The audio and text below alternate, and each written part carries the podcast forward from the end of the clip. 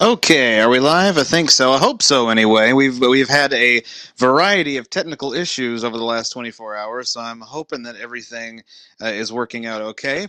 And if it is, I would like to welcome you to this special live episode of the Smoking Hot Toddcast. We've been doing these periodically throughout the summer, and tonight or today, that is, is no different. Um, of course, now if you don't know what the Smoking Hot Toddcast is, it is a podcast that I host weekly uh, throughout most of the year. I take the summers off, but I obviously through the summer I do some live episodes here on Zcast. Uh, but you can you can catch the regular episodes of the regular podcast uh, on my Mixcloud page. That's the Hot Toddy Mixcloud page. By the way, I'm Hot Toddy. I, I don't know if, if I mentioned that, but that that is the name. Uh, Hot Toddy, host of the Smoking Hot Toddcast, and you can catch episodes on my Mixcloud page as well as the Smoking Hot Toddcast page on iTunes, and uh, a brand new season. This is some inside information that only the Zcasters are getting firsthand right now.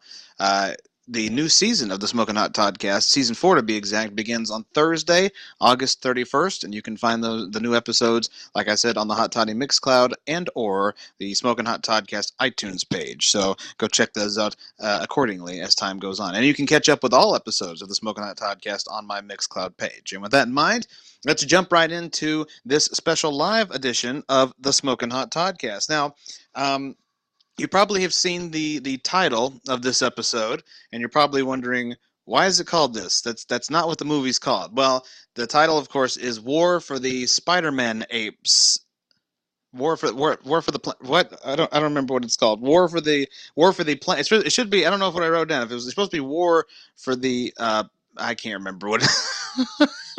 I wrote down the title. I don't even remember what it was. It's supposed to say uh, War for the Spider-Man apes. That's what it is. Yeah, that's War for the Spider-Man uh, apes. And uh, and the reason why is because last week I saw Spider-Man: Homecoming and Planet uh, War for the Planet of the Apes, which, in my opinion, are two of the best films thus far in 2017. Absolutely breathtaking, fantastic films, and uh, and it's weird because I was kind of worried about those those two particular films. I didn't know how well they were going to do, and then they came out, and all worries were dashed because they they are fantastic films, and Spider Man for sure is it was a very pleasant surprise and that's why we will we will begin with it. Spider-man homecoming. This is my review. This is this what this episode is. It is a review for both films and uh, that's what we're going to start with spider-man homecoming. And uh, spider-man homecoming let's just get it right out of the gate uh, it is a great film in that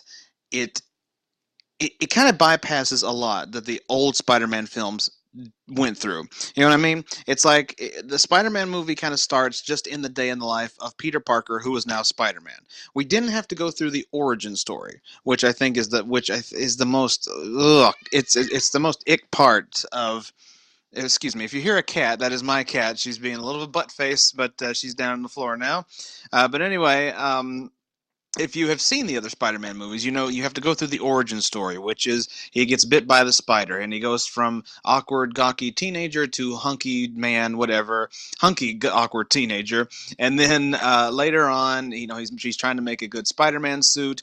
And then eventually, his uncle, Uncle Ben, gets killed, and you know he gets the uh, for with great power comes great responsibility speech, yak yak yak, you know all of that, and they bypass all of it all of it. None of that is in this film. And I find that to be a great, great thing because, uh, like I said, it just got so old and it made it so depressing. Those other Spider-Man films were so depressing, and it just it just wasn't worth it to, to go through all that and and that's what this film is. All of that is over. You don't go through Uncle Ben. You don't go through uh, becoming Spider-Man. He's already Spider-Man, and he's already doing his thing, and that's what I loved uh, the most about it. And uh, to top it off, the kid that they found to play Spider-Man, this Tom Holland kid, he is a breath of fresh air. He really is. You know, a lot of people say of Tobey Maguire that he was a great Peter Parker, but kind of a lousy Spider-Man. And then they say of Andrew Garfield, and this is extremely debatable. I don't agree with this, uh, but a lot of people say that he was a poor Peter Parker, but a great Spider-Man. I don't think he really did uh, well at all uh, anywhere, but you know that's just my spiel. Uh, but that's the general consensus. And then you know Tom Holland comes in like Baby Bear. Everything is just right. He is perfect for Peter Parker and perfect for Spider-Man, and I agree with that 100%. He has just a range that really made this character work.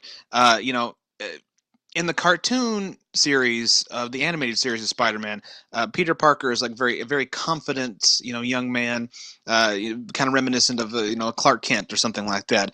And uh, Spider-Man's not supposed to be like Clark Kent. Peter Parker is not supposed to be like him. He's supposed to be kind of awkward. He's supposed to be kind of messy. He's supposed to be kind of you know, just he's not supposed to be perfect and that's what I liked about Tom Holland is that he was not perfect as Spider-Man. And that's another thing. That's, that, that was another detriment to the old films, is that that Tobey Maguire and Andrew Garfield started out, you know, as the gawky teenagers. Then be, they become Spider-Man, and they're a little, you know, unbalanced at first, and then they become these amazing superheroes. Not in this film. Spider-Man is consistent messy throughout the film. He stumbles over everything because he's just learning to be a new superhero and I feel like there was more of a story to this particular Spider-Man than there were than the other ones because you, you know those other ones had their own storylines. So you could drag those out for as long as you want. We got to get to the Infinity War, so we got to move along real fast. And so we're we're learning you know more about Peter Parker as a person and learning him learning you know watching him go through the stages of becoming Spider-Man, not just you know I'm, I suck for a minute and then I'm great. It, it's really it was really really well done. And another thing that I really liked about this film was that when he was bitten by the spider. By the way, the, the, the spider bite. Spoiler alert: the spider bite in this film is mentioned briefly, just for a second, uh, and he doesn't say he didn't have much to say about it uh, other than the fact that it happened and, and that he had it made him stronger uh, for it. But he's it didn't turn him into a spider a human spider, if you will. That's what happened in those other films. You know, Tobey Maguire, you remember the scene where he's got the webs coming out of his wrists and he's learning how to use it. You know, he's climbing walls and stuff like that. Uh, Tom Holland doesn't do that. The only time he does that is when he's in the suit. And he's got special, you know, things on his wrist that do the webs. Uh, the suit, the suit is made by Tony Stark. It's made by Robert Downey Jr.'s character in the film, and so naturally, uh, the Spider-Man suit is very reminiscent of the Iron Man suit. So it had when he puts it on, it's like he's got a person talking to him, and he can control all these different things, and, it's, it's, like it's like Inspector Gadget inside the Spider-Man suit, which I thought was really cool because you know you never seen that Spider-Man before, so for them to do something like that, it's really really neat. And again, it brings it more to a human level. It makes it more to a believable level. Uh, that obviously he doesn't have these powers inside him. The powers come from the suit you know, everything comes from the suit. They, these people. that's the thing about you know, like uh, you know, Captain America, Tony Stark. Then by themselves, they're just normal people. But they put those suits on, they become a different person, and that's what uh, happens with Spider-Man. So you know, it's not it's not this crazy abnormal uh, what's the word i'm looking for not not paranormal that's that's death but it's not um, oh i can't remember the word but it's it's it like i said it's more realistic. It's more down to earth a little bit more human uh, than just somebody you know getting all the elements of a spider because he got bit by one. Didn't make a lot doesn't make a whole lot of sense really when you think about it. So i really appreciated uh, the way that they they handled this. You know it's spider-man but it's mostly the suit. You know it's not really him. It's mostly the suit and that's fine that I was I was really okay with that that they went down that road and uh, like I said it was it was really really well put together and I love how this movie started.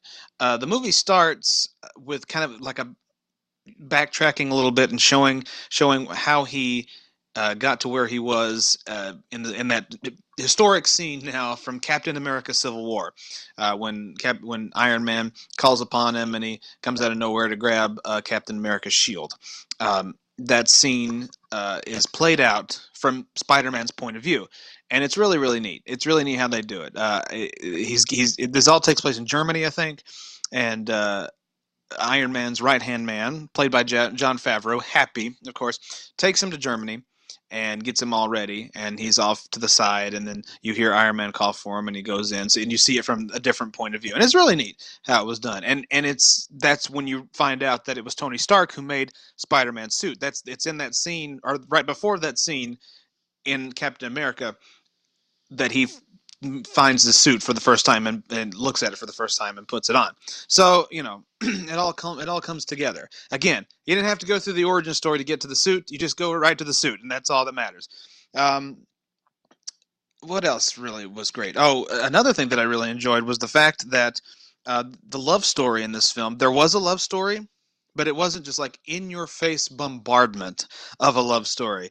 It it, it they they liked each other. What I hated about those other films was it was like, oh, uh, Peter Parker has a crush on Mary Jane or uh, Gwen Stacy, but you don't know if they like him back like that. You know, they're nice to him, but they're not really. They're kind of aloof uh, to him. Not in this film. It's again, it's more normal. It's more down to earth. These two people, Peter Parker and this other girl, they dig each other, but they don't really want to say it just yet. You know, but they they clearly do. And at the end of the movie, you find out that they actually do like each other. Um, and so it doesn't it doesn't turn into a teen drama. That's what I hated about those other Spider-Man films. Is it turned into a teen drama, all about him trying to balance life Spider-Man doesn't need to bounce. He just needs to jump around, uh, beat up uh, Doctor Octopus or whatever, you know. That and that's what I and that's what we liked. We kind of got the best elements of the animated series and a human element to the film, and that, that's what was really cool about it. Um, so you know it, was, it wasn't like all this crazy madness you know trying to figure out if he's going to fall in love if he's going to get the girl no he just, he just cared about what he was doing and and it made it it made it a lot of fun like that. And somebody else who was a breath of fresh air in this film was Michael Keaton. I was kind of concerned about how he was going to be as a villain. Uh, because keep in mind, if he was in the DC universe, he'd be Batman. Uh, but in this particular universe, no, he is an enemy of Spider-Man. I'm never really right, quite sure what his the name of his character is, of, of the of the villain he plays. Uh, but whoever it is, this winged guy, uh, he's a badass, and uh, I really liked how his character progressed. It, the movie starts with him uh, being in charge of this like construction group who is currently cleaning up New York post the Avengers, the first Avengers events that took place in 2012. Uh, they're cleaning it up, and then the government comes in and says, "Hey, this involved superheroes and aliens. We're going to have to take over. You guys go." And he's like, "No, we were making the money for this. We were asked to do it, so we're going to clean it up." And they were like, "Look, you got to go."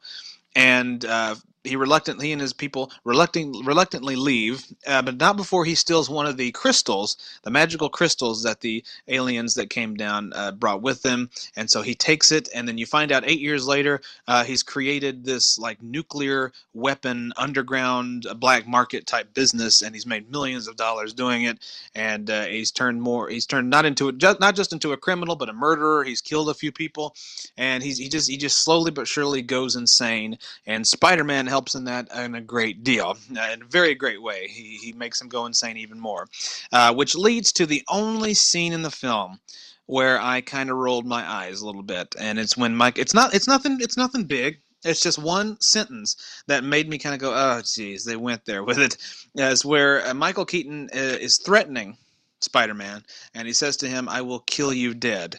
I hate that line. I don't understand why you gotta say, "I kill you dead." Kill you or you're gonna die. One or the other. St- pick one and stick with it. Don't say "I'll kill you dead" because it makes no sense. Uh, but anyway, that was the only silly moment that I felt from the film. Everything else was just glorious, uh, glorious upon glorious. And yes, Aunt May is hot. Uh, Marisa Tomei is in it, and she plays Aunt May. And yes, she's very attractive. Uh, the first time ever, Aunt May has been very attractive. But you know what? It works. A lot of people said, "Why would you do that?" Well, I'll tell you why you do that because think about it. Uh, the Aunt May from the animated series, the Aunt May from the original movies, she looks like she's hundred years old. You know, I have aunts, and and they're not much older than my mother. They're they're a few a few years older, but you know, when I was Tom Holland, when I was like a Tom Holland teenager age, they were in just middle age. You know, they weren't that they weren't that much older than my mother, and they weren't that old at all. Whereas my grandmother, she was probably around Aunt May's age, you know? So it would make more sense that a teenage Peter Parker would have a middle-aged, maybe even a little bit younger uh, Aunt May. It just it just made a lot of sense to me. And like I said, no Uncle Ben. That, that makes it even better. Um, but yeah, you know, the little things like that would made the movie pretty cool. So, uh, in all Spider-Man: Homecoming, great film. Uh, I enjoyed it a great deal. highly recommended. Go check it out if you've not already. Uh, this is another great addition to the Marvel universe, uh, the cinematic universe, and like I said, probably the, the best not probably. It is the best adaptation uh, of Spider-Man in on the big screen thus far. And like I said, Tom Holland is just a, a, breath of fresh air. Who knew that he was what we needed this whole time? Not people we already knew, but somebody, a British British kid, uh, you know, that we didn't know, come out of nowhere and just takes Spider-Man for all it's worth and does an amazing job with him. So, highly recommended. Go check out Spider Man Homecoming. It's in your local theaters now, and uh, you won't be sorry. I guarantee you that. And now let's move on to the next film that I saw. Uh, which was a, a, breathtaking, brilliant film that I think was really, again, really well done. It was called War for the Planet of the Apes. This is the third installment of the most recent films, the prequels to the original Planet of the Apes films, and um, I don't know if I would still, I don't know if I would call this my favorite of the of the new trilogy. Uh, thus far, I think A Dawn of the Planet of the Apes is probably still my favorite, but this film is really, really, really great. Um, you know, it's it's just pieced together again, just like Spider-Man: Homecoming, really pieced together in a brilliant way. Now, I will say this on the outset of this review: uh, unlike the Spider-Man: Homecoming review, this review is going to be filled with spoilers. So, spoiler alert! It's it's really the only way you can explain this film is with tons of spoilers. So, if you don't want to hear what happens in uh, War for the Planet of the Apes, I would suggest shutting off now. Uh, if you don't really care, keep listening. But if you if you don't want to know what happens because you want to see the film first, shut me off now. Go see the film and then come back and listen to me and be like, oh hell yeah, that everything you said makes a ton of sense because I saw that blah blah blah. But just fair warning, spoilers ahead. Um, this this film really starts to tie up the loose ends to bring us into the to the Planet of the Apes era for the the original films. This is really starting to get close. At this point, almost all the human race is destroyed. There's only like a handful of people, and uh, you know the apes from you know they're they're still living in their trees, that little tree hut that they they've had from the from the get go, and uh, they're just trying to survive because now the armies are after them. Keep in mind that this picks up right after uh, I think a year or two after the events of Dawn of the Planet of the Apes, where uh, the evil ape that was in that film, Koba is his name, he's the one who actually started the war. He and his cohorts uh, attacked the humans, and and it was not Caesar and the actual and the rest of his flock. Uh, but of course, they don't believe that. They don't care. They look at apes. Uh, the humans look at apes still as a threat, and so they have to destroy the apes one way or the other. And so they're they're going to come uh, attack them uh, regardless of what happened with Koba. So the army is now chasing after Caesar and in in his apes. Um, what was interesting about this film, I'll just go ahead and tell you that, you know, in, in Rise of the Planet of the Apes, James Franco and the humans, very sympathetic characters. Uh, Dawn of the Planet of the Apes, uh, I forget the guy's name, but he's the, the main guy from that film and his family, they are, they are very sympathetic humans. In this film, there is no sympathetic human. You do not you do not side with the humans at all. The only uh, the only human that you side with is with a little girl that actually gets uh, gets to, that teams up with the apes, and and I'll, I'm, i might discuss that later. I don't know. It may not be very pertinent to what I'm talking about, but that's the only human you feel any compassion for. All the other humans are sons of bitches who deserve to die from the way they're treated. And I and I always I thought that was kind of funny because obviously in the original Planet of the Apes films from the 60s and 70s, you had no real you, you, you did not feel for the apes at all because they're the bad guys in that movie and you feel for the humans but it's the complete opposite. You you, you feel terrible for the apes and everything that they have to go through in this film uh, but you know obviously things change as time goes on. But uh, but yeah the, the army is chasing after caesar and his group and uh, the, the main goal here is for Caesar and his flock to get to a desert land, uh, this this nice beautiful desert where it's completely vacant, no humans around. And the reason why they find out about it is because, if you may remember from the last film, Caesar now has a fully grown son, and his and his son goes off on this mission to find a new home for the group. Uh, and he comes back and explains it to him. And before they can go, though, they're attacked by the army, specifically the man in charge, played by World, played by Woody Harrelson. Uh, and then, spo- spoiler alert, this is we're getting really hardcore into spoilers now.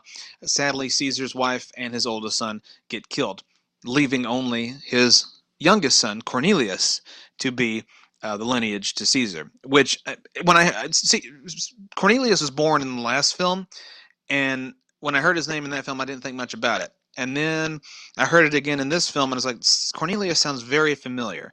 Did my little Wikipedia search there, of course, and found out, yes, Cornelius is one of the main apes from the Planet of the Apes films, the original Planet of the Apes films, uh, played by Roddy McDowall. So we're getting that's another thing. Like that, another way they're really tying up the loose ends to bring us into the to the original films. Cornelius is a little boy at this point, and and so clearly, so that's what makes this interesting. Is when I started thinking about it, is like the Planet of the Apes doesn't take place like thousands of years in the future where apes are are uh, you know evolved from men. Uh, not to quote the mu- movie, but I just did.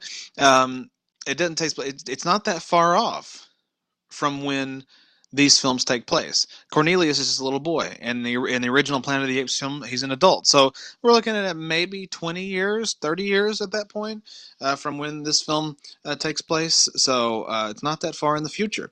But that's what I'm saying. We're getting ever closer to those original films. Uh, but anyway, so Cornelius lives, and now the flock must move to this desert place so that they won't be found. But uh, Caesar and his and some key key apes, if you will, uh, go after Woody Harrelson because they're going to kill him. And to make a long story short, uh, the, the, flock unfortunately gets uh, captured by Woody Harrelson's men, and then so does Caesar, and they all end up in this like concentration camp type place. And uh, you learn some awful truths while in this uh, particular prison. Uh, you find out that the the virus, the ape virus that killed off most of the world population, is starting to attack humans again. Uh, we find out on Dawn of the Planet of the Apes that, that that disease was immune to a lot of people. Everybody on Earth has this disease, but some are immune to it. And, and the, the humans who were alive in Dawn obviously are the ones that didn't get sick. However, now it's starting to kick into gear and it's doing something else to the humans.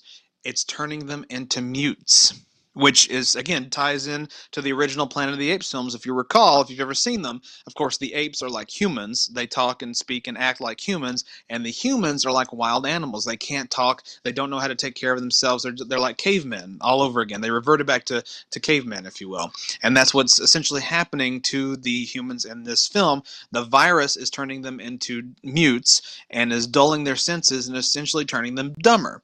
So they're turning into almost invalids uh, at this point, and so it's that's how it's attacking them. And um, you find out in the film that Woody Harrelson's plan is to kill off all the humans that are turning into this, all the apes because they hate everybody on the planet hates apes, of course, and then kill off the rest of the army that's coming after him and his men because apparently they, they've gone rogue. This is not how the rest of the world feels. Um, they have gone rogue, and so they have to kill essentially everybody until only the people that think like Woody Harrelson exist. And it's just sickening. It's it's it's a very this is a very dark film. This is the darkest of the three. Very very dark. Some dark things happen. You find out that Woody Harrelson actually kills his own son in this film because he got the disease. The disease kicked in to the little boy and he became a mute. So he said in order to preserve the species to make this better, uh, he would kill his son. And it's just like, oh god, this is so so sad. It's just such a hard thing to listen to. And but I mean, again, it was very very well done, and um, eh, I could just go on all day really about how great this movie was. The setup was great, the action was great, uh, the storyline was great. The little girl, I was I mentioned her a minute ago. She has this disease. This disease has kicked into her where she doesn't talk, uh, but she's taken in by the apes. And I don't know if that's symbolic. I'd have to go back and watch the uh, old Planet of the Apes movies, but I don't know if that's symbolic in some way. Maybe she had some sort of uh, pull with the rest of the apes, or her, or maybe her descendants have some sort of pull with the apes in those films. I, I don't really remember, but uh, but yeah, this, that's a, that's a whole thing, and uh, it's it's really interesting uh, to watch and uh, like I said, most of the world is killed off at this point. So it's just like these like armies just kind of chasing after the apes, and then the apes, of course, themselves have, are in charge of the planet. And uh, you know, as the movie goes on, horrible things happen to the apes, and then some great things happen to the apes. But in, in all, it's it's really really good. And like I said, the action the action was not schlocky at all. There were some great battle sequences, but it wasn't to like to the point of nausea. The the best uh, the best example I can have, I could ever use, uh, of a movie that had just action coming out the wazoo to the point of nausea, uh, was was the film um, uh, God, it's I was forget the name. Not Lord of the Rings, The Hobbit. The Hobbit, uh, Battle of the Five Armies. God, the battle at the end of that movie went on for days, and I, it just it got old after a while. And and so I'm always worried when you go into an action film uh, where it, it's like one side versus another side, and you know there's going to be a battle. Um, you, you wonder, oh God, is this going to go on forever? It doesn't it's a very well put together action scene and and a very well just very very well put together movie in all.